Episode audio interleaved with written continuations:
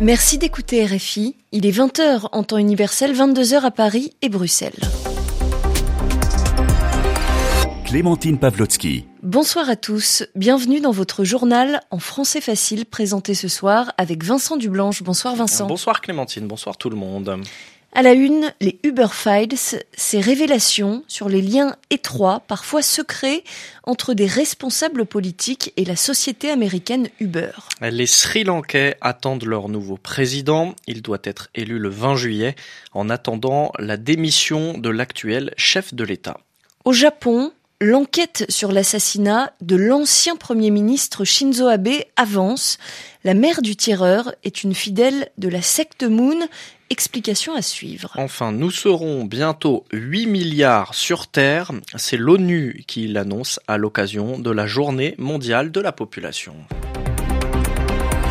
Le journal en français facile. Une nouvelle affaire à la une de l'actualité, les Uber Files. Oui, le Guardian et le Consortium international des journalistes d'investigation ont publié près de 124 000 documents. Ils montrent comment la société américaine Uber a réussi à s'implanter dans plusieurs pays grâce à ses liens privilégiés avec certains responsables politiques. En Europe, on retrouve par exemple le président français Emmanuel Macron à l'époque où il était ministre de l'économie. Et puis autre exemple, aux Pays-Bas, l'ancienne commissaire européenne et vice-présidente de la Commission, Nelly Kroes, elle est accusée d'avoir enfreint, d'avoir violé les règles européennes. Explication de notre correspondant à Bruxelles, Pierre Benazé. Nelly Cruz a quitté la Commission européenne en novembre 2014. Elle aurait donc dû observer une période de réserve d'un an et demi. Le code de conduite interdit durant 18 mois aux anciens commissaires des activités proches de leur ancien portefeuille, en l'occurrence le numérique pour Nelly Cruz. La Commission avait d'ailleurs rejeté en 2015 sa demande de travailler pour Uber. Officiellement, elle n'a donc rejoint l'entreprise qu'en mai 2016, mais en réalité, Nelly Cruz n'a apparemment pas tenu compte de l'interdiction. En 2015, des courriers internes à l'entreprise font état de contacts de Nelly Cruz avec les autorités locales et des membres du gouvernement, dont le Premier ministre Mark Rutte. Il se serait agi d'un lobbying en catimini en faveur de l'application Uber Pop. Cette application avait été déclarée illégale aux Pays-Bas car elle contournait pour les chauffeurs Uber l'obligation de prendre une licence de taxi. Pour l'instant, la Commission européenne affirme ne pas tirer de conclusions hâtives, mais ses services juridiques ont tout de même écrit à Nelly Cruz pour lui demander des clarifications sur ses activités en faveur de Uber. La question est désormais de savoir si elle a enfreint le code de conduite pour les anciens commissaires européens. Pierre Benazet, Bruxelles. RFI. Au Royaume-Uni, le successeur de Boris Johnson à la tête du parti conservateur sera connu après l'été. Le 5 septembre précisément, l'annonce a été faite ce soir par Graham Grady, c'est le président de la commission parlementaire chargée d'établir les règles du scrutin. Il précise que les candidatures seront closes, seront terminées demain. Onze candidats se sont déjà déclarés. Un premier tour aura lieu mercredi pour les départager. Boris Johnson restera par ailleurs membre du Parti conservateur. Il continuera aussi d'occuper le poste de Premier ministre. En France maintenant, la motion de censure contre le gouvernement a été rejetée. Une motion de censure, c'est un vote de l'Assemblée pour sanctionner un gouvernement et éventuellement le faire démissionner. Les députés français ont donc voté aujourd'hui, mais la motion n'a pas recueilli suffisamment de voix, seulement 146. Cette motion de censure avait été déposée par la coalition NUP. Elle n'avait aucune chance d'aboutir. Le Rassemblement national et le parti Les Républicains avaient annoncé qu'ils ne la voteraient pas.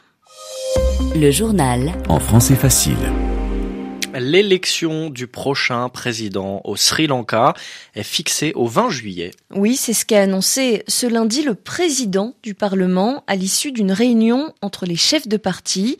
Il faudra bien sûr attendre la démission effective du président Gotabaya Rajapakse. Elle est prévue mercredi. Pendant ce temps, le mouvement de protestation se poursuit à Colombo, la capitale.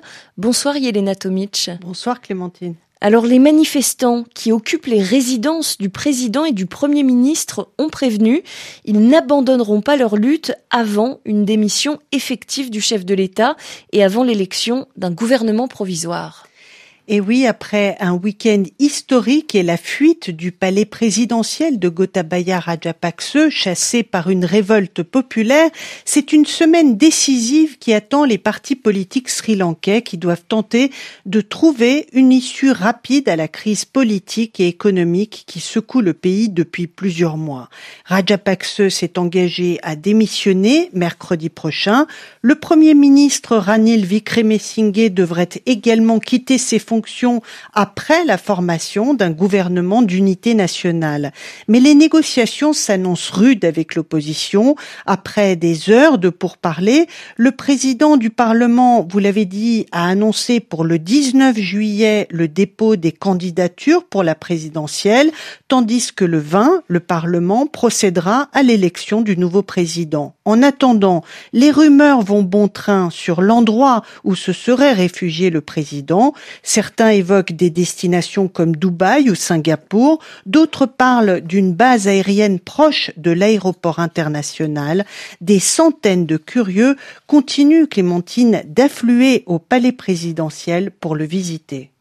Merci beaucoup, Yelena Tomic, du service international de RFI. Le Japon a rendu hommage à Shinzo Abe, son ancien premier ministre, assassiné vendredi. De nombreuses personnalités ont participé à une veillée funèbre. Pendant ce temps, l'enquête sur le profil et les motivations de l'assassin progresse. Il s'appelle Testuya Yamagami. Sa mère a confirmé aujourd'hui être une adepte de l'Église de l'unification, également connue sous le nom de secte Moon. La mère du tireur était lourdement endettée à cause de cette organisation. Son fils voulait donc se venger en tuant un de ses responsables, mais il a décidé de changer de cible et de s'en prendre à Shinzo Abe, qu'il jugeait très proche du mouvement. À Tokyo, les précisions de Bruno Duval. Le président de la branche japonaise de la secte Moon, Tomihiro Tanaka, s'est prosterné en excuses, horrifié que son mouvement ait pu, à son insu, motiver l'assassinat de Shinzo Abe. Il l'a confirmé, en effet, la mère de Tetsuya Yamagami est bien une adepte de l'église de l'unification qui revendique 600 000 fidèles au Japon. Mais il l'a assuré, ses dons financiers ont été faits sur une base totalement volontaire et selon lui, il est insensé que Shinzo Abe ait été tué pour un contentieux relatif à la secte Moon puisque l'ex-premier ministre n'en a jamais jamais fait partie. Oui, mais dans les années 60, le grand-père de Shinzo Abe, l'ex-premier ministre Nobusuke Kishi, s'afficha souvent avec le révérend Moon, dont il appréciait beaucoup l'anticommunisme viscéral. Il se dit, mais cela n'a jamais été prouvé, que les deux hommes auraient fait des affaires immobilières ensemble. Et Shinzo Abe lui-même enregistra des messages vidéo de soutien pour une association sœur de la secte qui elle aussi fut créée par le révérend Moon. Les médias japonais ne s'étendent pas sur ce sujet très délicat. Les réseaux sociaux, eux, se déchaînent. On ne compte plus en ce moment les commentaires racistes attribuant aux Coréens la responsabilité de la mort de Shinzo Abe. Bruno Duval, Tokyo, RFI. La population mondiale continue d'augmenter, Clémentine. Oui, nous serons 8 milliards d'habitants sur Terre d'ici à la fin de l'année. C'est l'une des conclusions du dernier rapport de l'ONU. Il a été publié aujourd'hui à l'occasion de la Journée mondiale de la population. Gilles Pison est professeur au Muséum d'histoire naturelle et conseiller scientifique auprès de l'Institut national d'études démographiques en France.